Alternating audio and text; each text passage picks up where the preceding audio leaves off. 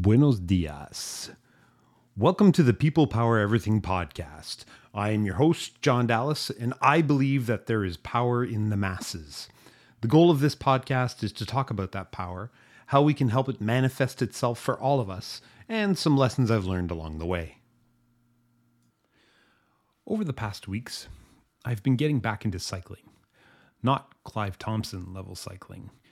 Clive is currently biking from New York City to the West Coast at a rate of something like 160 miles a day.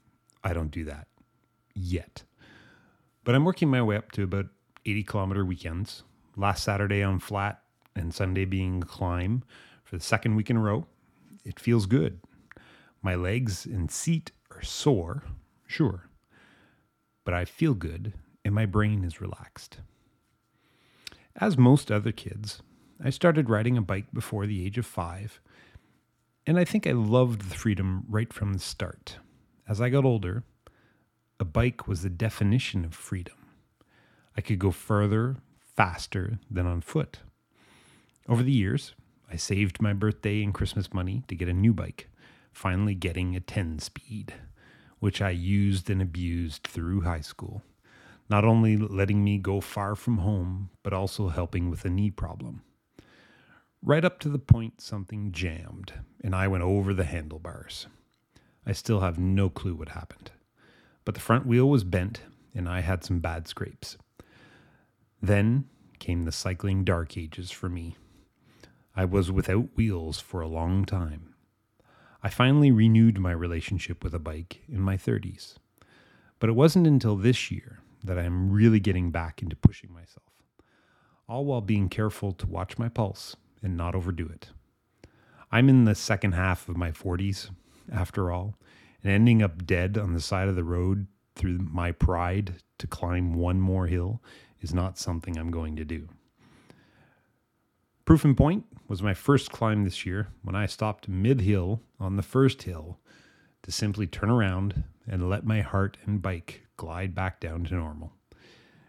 As my legs and cardio come back, slowly but surely, I started to notice more about the link between physical and mental health.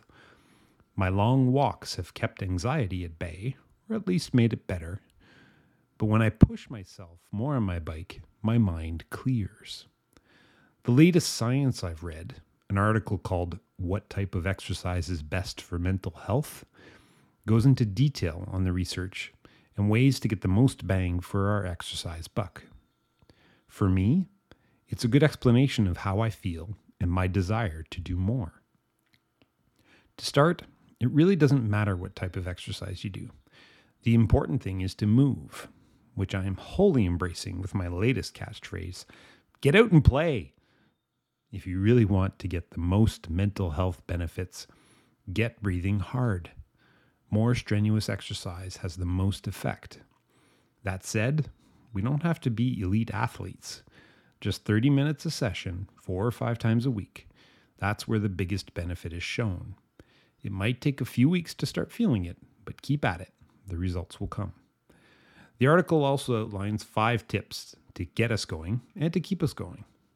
First, start small, trying just a little and gradually increase.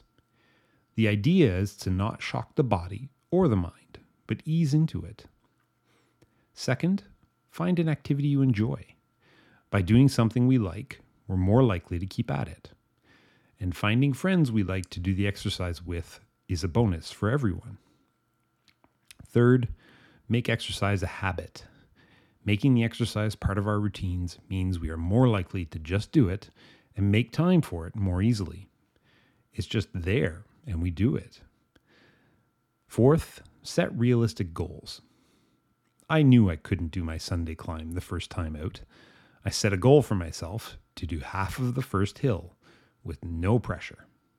Staying alive and out of the hospital are more important to me, as they should be for you, than proving to basically nobody that I can climb my hill. Last, don't give up.